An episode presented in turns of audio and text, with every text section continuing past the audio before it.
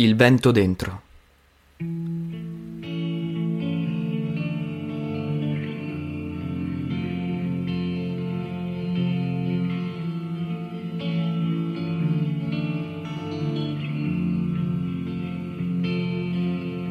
Non sono affatto sicuro che questa terapia mi stia facendo bene, dottore.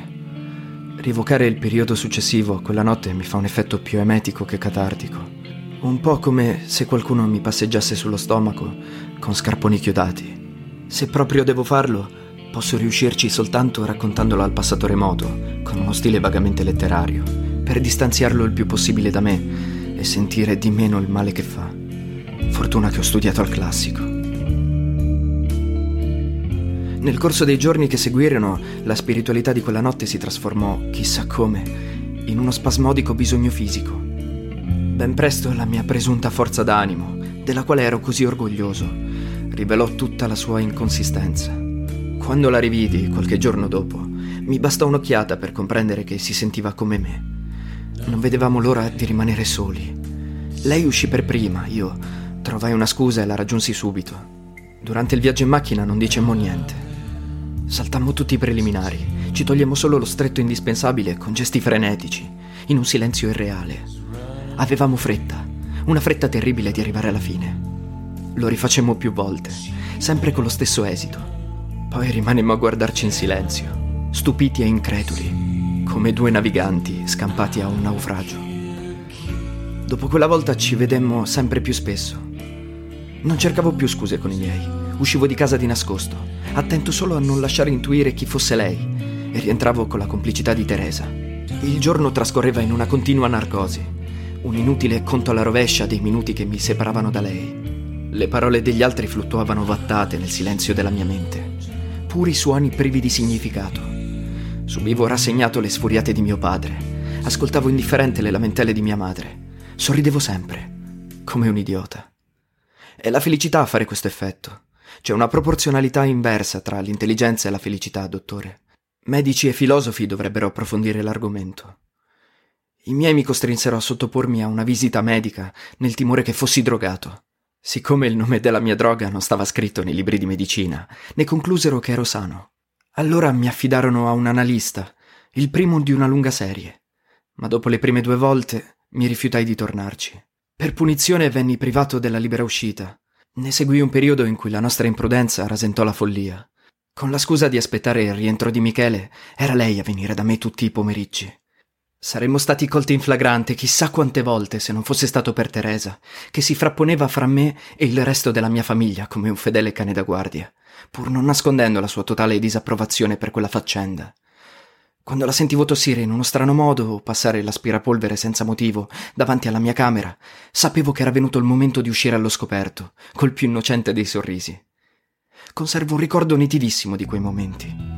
Ancora adesso la stessa scarica elettrica mi percorre la schiena quando rievoco le nostre sveltine in bagno, in cantina, nel ripostiglio delle scope. Quell'odore di stracci e detersivo ha conservato per me una tremenda carica erotica dovunque ci sorprendesse un'improvvisa fame che non era di sesso, o perlomeno non solo. È facile per un estraneo fare dell'ironia, ma io so troppo bene che era qualcosa di diverso. Era una specie di languore che partiva dal fondo dello stomaco e toglieva ogni forza, un bisogno intollerabile da soddisfare immediatamente e a qualunque costo. Cominciava con uno sguardo di sfuggita seguito da una sferzata bollente nelle reni poi era tutto un inseguirsi fra le stanze fino a trovare finalmente un angolo appartato. Un attimo solo. Ma che attimo. Era quasi sempre lei a volermi, a prendermi. Non c'erano preliminari. Io non dovevo fare nulla. Era come lasciarsi divorare da una mantide. Sento ancora il suo respiro nei miei capelli, le sue labbra sul mio collo, le sue mani nei miei pantaloni, il bisogno di fare in fretta, il piacere che saliva bruciante, vertiginoso quella sensazione calda e viscosa sul basso ventre, le ginocchia che cedevano, la schiena che scivolava contro il muro mentre lei mi dava la sua mano da mordere, perché non bisognava fare rumore. Potevano sentirci. Qualche volta potevano perfino vederci. Ma non me ne sarebbe importato niente. No, niente del tutto. La mia attuale fidanzata, alla quale devo questa cura, dice che col tempo sono diventato un discreto amante. Cazzate, dottore. Butterei a mare tutta la mia presunta abilità amatoria in cambio di un solo di quei momenti di sesso elementare, grezzo, primitivo. Avevo sempre la febbre e non mi ero mai sentito meglio in vita mia. Quanto a lei, non so cosa provasse esattamente, ma credo che si sentisse più o meno come me. Con una differenza, però. Credo che mi temesse tanto più quanto più mi desiderava. È stato un terribile errore sottovalutare questa differenza. Per il momento in lei prevaleva ancora il desiderio, ma l'equilibrio era precario.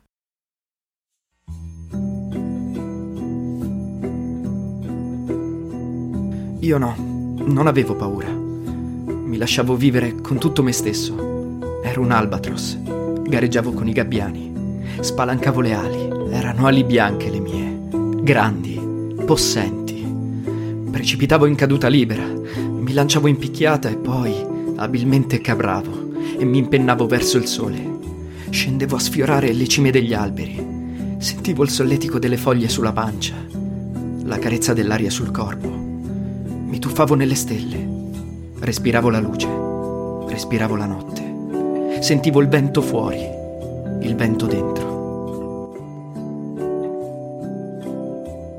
La mia divina incoscienza avrebbe subito un duro colpo se avessi potuto prevedere che quella sarebbe stata per me la prima e l'ultima volta.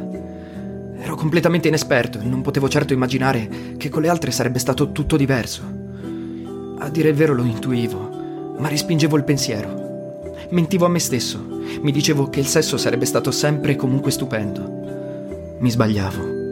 Poche esperienze possono essere mediocri e frustranti come il sesso fatto con la persona sbagliata.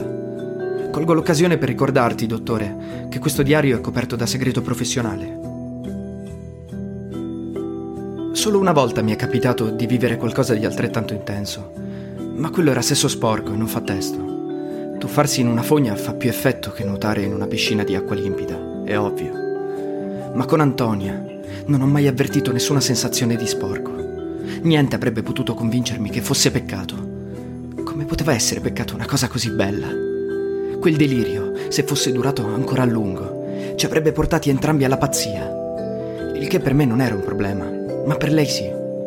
Aveva un fidanzato e una carriera da mandare avanti.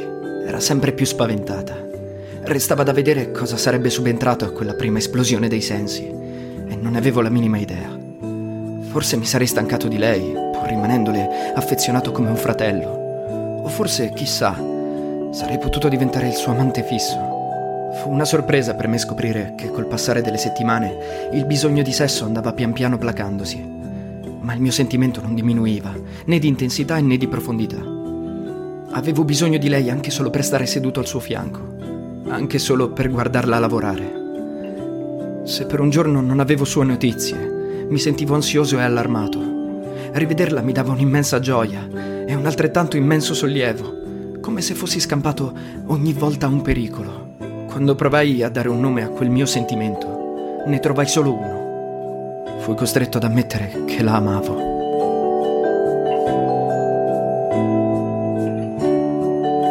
Il giorno in cui compresi questa verità mi sentii folgorato dalla rivelazione. Era come se fossi stato investito di una dignità sacerdotale. Mi era stato concesso il privilegio di amare sul serio, dal profondo dell'anima, e sentivo che era una cosa sacra. Trascorsi l'intera giornata seduto tra i filari di un vigneto, su una collina, dalla quale dominavo l'intera vallata senza essere visto. Tegame aveva capito, a modo suo, la solennità del momento. Si era arrotolato nell'erba e si era messo a dormire cercando di non darmi fastidio. Credo di aver pregato Dio nel solo modo in cui ne sono capace, cioè ringraziandolo dal profondo del cuore. Quando finalmente tornai a casa, lei era in ansia. Trovò una scusa per rimanere sola con me in cucina e mi chiese cosa fosse successo. Io le dissi di stare tranquilla, le augurai la buonanotte con un bacio sulla fronte e andai a dormire, lasciandola stupefatta ma serena. Ero diventato lo scrigno di un tesoro. Sapevo di doverne avere il massimo rispetto. Non mi ero mai sentito così. Di solito a questo punto i miei interlocutori occasionali arrivano tutti alla stessa conclusione, che il mio non era amore, ma attrazione morbosa, dipendenza sessuale, un comportamento patologicamente deviato, eccetera, eccetera. Tirano in ballo il complesso di Edipo e altre stronzate del genere. Evito di contraddirli, tanto è inutile. non possono capire. Io stesso, in seguito, non ho più capito e ho negato l'evidenza. Adesso so con certezza che avevo ragione. L'attrazione per lei era conseguenza e non causa dei miei sentimenti. Questa consapevolezza, come dicevo, non mi ha impedito di avere rapporti fisici con altre donne, ma li ha resi abbastanza insignificanti. Attualmente sono indifferente al sesso fin quasi all'impotenza. Anche con lei provavo sensazioni fisiche piuttosto vaghe, nel periodo in cui le cose non andavano più bene fra noi. Però averla fra le braccia era per me ogni volta un'emozione immensa. Io non ho la pretesa di definire l'amore. Non so come chiamare quel caos di emozioni contraddittorie. Non so che nome dare al mio desiderio di renderla felice. Chiedo scusa ai professionisti della psiche, dottore, ma temo che dobbiate rassegnarvi al fatto che ogni tanto, semplicemente, ci si innamora. Ed è tempo perso farsi delle seghe mentali per cercare di capire il perché. All'epoca dei fatti l'istinto mi suggeriva che la via per renderla felice passava attraverso il sesso, ma non nel senso scontato che viene in mente a tutti. Odio dovermi sempre giustificare. Che razza di karma è il mio? Sono destinato ad essere sempre frainteso. Nessuno è disposto a credermi, neppure quando dico la verità. Devo motivare tutte le mie affermazioni come se non fossero altro che pretesti per giustificare comportamenti aberranti. È un po' come dover svolgere continuamente un tema di maturità. Il candidato spieghi esaustivamente i motivi per cui... Ci proverò ancora una volta. In fondo siamo qui per questo, no? C'era lei un fondo di solitudine, di tristezza incurabile, un senso di colpa del quale lei non era consapevole e di cui non ho mai capito il significato. Ma non era importante capirlo. Come in genere, non è particolarmente importante la comprensione razionale delle cose. L'importante era sentirlo, cercare di curare il male. Osservandola dall'esterno, vedendola muoversi spigliata e sicura di sé, si poteva pensare che lei fosse davvero così, come credeva mio fratello. Ma io vedevo al di là dei suoi gesti, delle gambe accavallate, del reggicalze nero, del sorriso provocante, del suo modo di socchiudere gli occhi soffiando in alto il fumo della sigaretta. Certi silenzi, certi smarrimenti, certe durezze, certe improvvise dolcezze, il suo sforzo di nascondere la pena per gli esseri inutili e disprezzati, i relitti umani, i ragni schiacciati, le zanzare, i rettili, quel modo di mordersi le labbra attorcigliando una ciocca di capelli intorno al dito. Io vedevo una bambina solitaria, poco desiderata, poco accarezzata, insicura davanti allo specchio che rifletteva le spalle ossute, le gambe magre. Lei non immaginava neppure che cosa mi passasse per la testa mentre facevamo l'amore. Se glielo avessi detto, l'avrei ferita a morte. Quella bambina troppo magra aveva bisogno di carezze, ma non di quelle volgari degli uomini che l'avevano usata per soddisfare la loro voglia di sesso o di potere, e nemmeno di quelle superficiali di mio fratello. Michele non poteva capire. La sua filosofia di vita, tutta tesa all'azione, classifica come colpevole perdita di tempo ogni sguardo rivolto al di sotto dell'apparenza delle cose. Nessuno di quei personaggi era in grado di arrivare a lei. Sapevo già per intuito, prima di averlo sperimentato, della sua freddezza, della sua eccitazione intellettuale, senza veri abbandoni. La bambina spaventata poteva arrendersi solo alle carezze di una madre. Ecco perché nei primi tempi sono stato di una dolcezza tutta femminile con lei. Prevengo un'altra obiezione, quella di non aver avuto rispetto per mio fratello e di non aver provato rimorso nei suoi confronti. È assolutamente vero, ma non riesco a vergognarmene. No, non sono un mostro, dottore. Il fatto è che, al di là di ogni evidenza, io ero certo che lei fosse destinata a me, non a lui. Per un imperdonabile errore del demiurgo, era venuta al mondo troppo presto. Quando gli sviluppi del progetto l'avevano portata nei miei paraggi, un banale equivoco anagrafico aveva fatto credere a tutti che il predestinato fosse mio fratello. Non gliene volevo per questo, ma era evidente che era lui ad aver usurpato il mio posto, non il contrario. Lui non aveva nulla in comune con Antonia. Erano semplicemente animali di due specie diverse. Ero felice, dottore, felice di una felicità perfetta. Ed anche lei lo era. Qualsiasi cosa facessimo, con o senza sesso, galleggiavamo in una zona edenica e preconscia dell'essere in cui ci sentivamo perfettamente felici. Questo non basta per dimostrare che non c'era niente di male nel nostro rapporto. È naturale che chi legge affermazioni del genere mi prenda per pazzo. Fissazione ossessiva, vero dottore? Ma chi può dire cos'è la pazzia? È un dato di fatto che io non l'ho conosciuta. L'ho riconosciuta mi ha travolto da subito un'ondata di emozioni che non avevano niente a che vedere col presente. Col tempo i ricordi hanno incominciato a riaffiorare alla mia mente. Non si spiega in nessun altro modo il fatto che io sapessi sempre, nonostante la mia inesperienza, quali fossero i suoi bisogni segreti.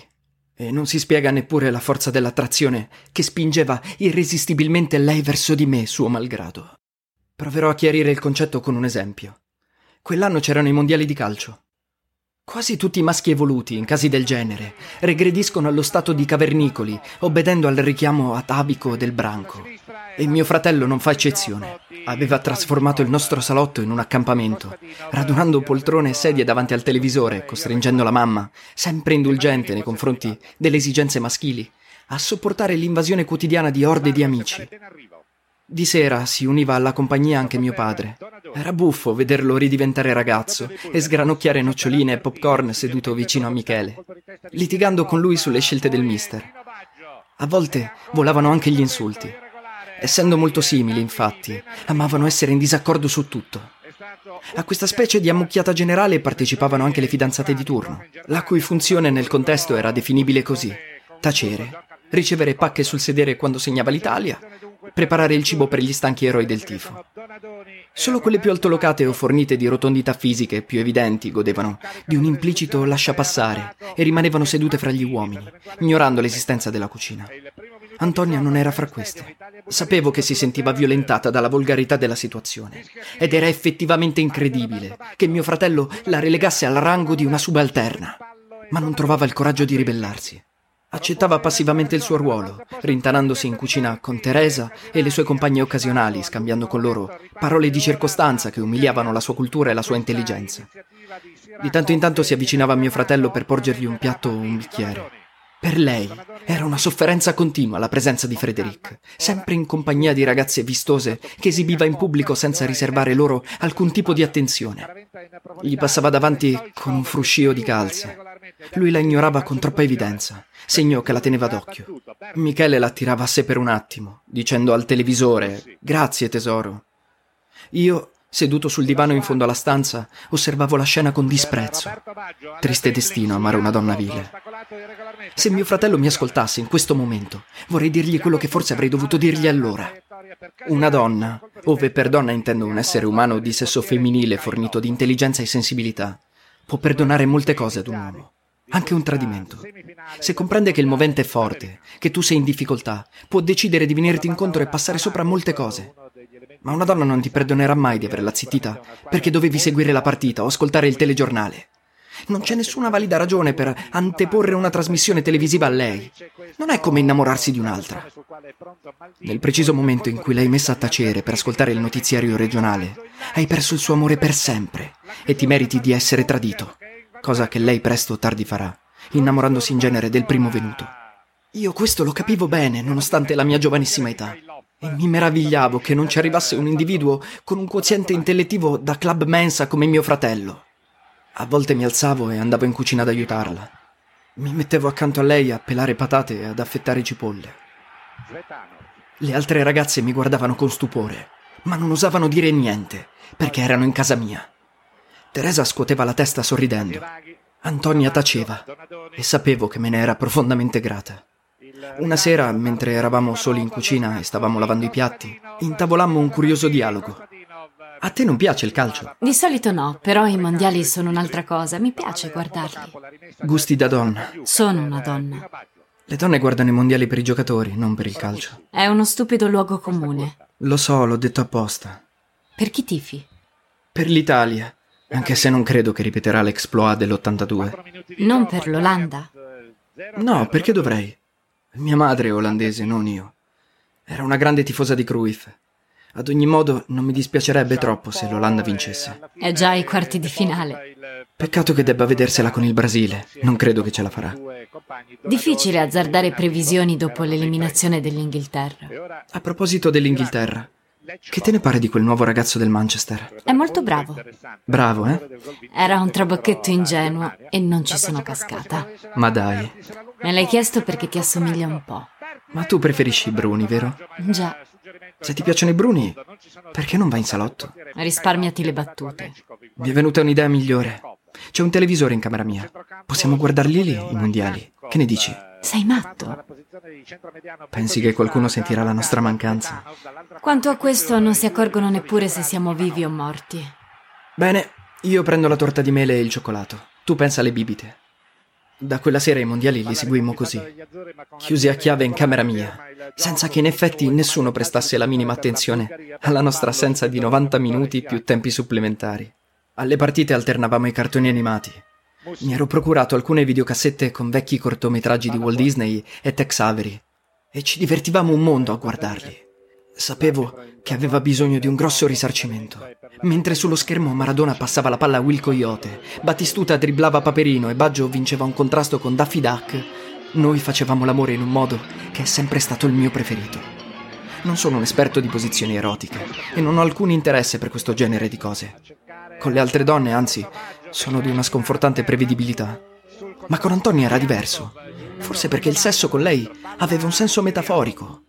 Mi piaceva tenerla in braccio senza quasi muovermi, lasciando che facesse tutto lei, ascoltando in cuffia la musica che amavo, appoggiato allo schienale del letto. In quei momenti, come ho già detto, non pensavo a me stesso. Ero un'antenna, tutto sintonizzato su di lei, pronto a percepire ogni sua minima reazione fisica. Le sussurravo all'orecchio frasi complici. Le dicevo, guardati nello specchio, sei bellissima. Pensa se ti vedesse Frederica adesso. Puoi pensare a lui se vuoi. Lo so che ti piace. Non aver paura, non mi offendo. E lei a poco a poco si smarriva in un'estasi incosciente. Ogni tanto la imboccavo con pezzi di torta e cioccolata. In questo modo la costringevo a prendersi quelle rivincite che da sola non era in grado di concedersi, immergendola in un benessere di tutti i sensi, consolandola, per così dire, a 360 gradi.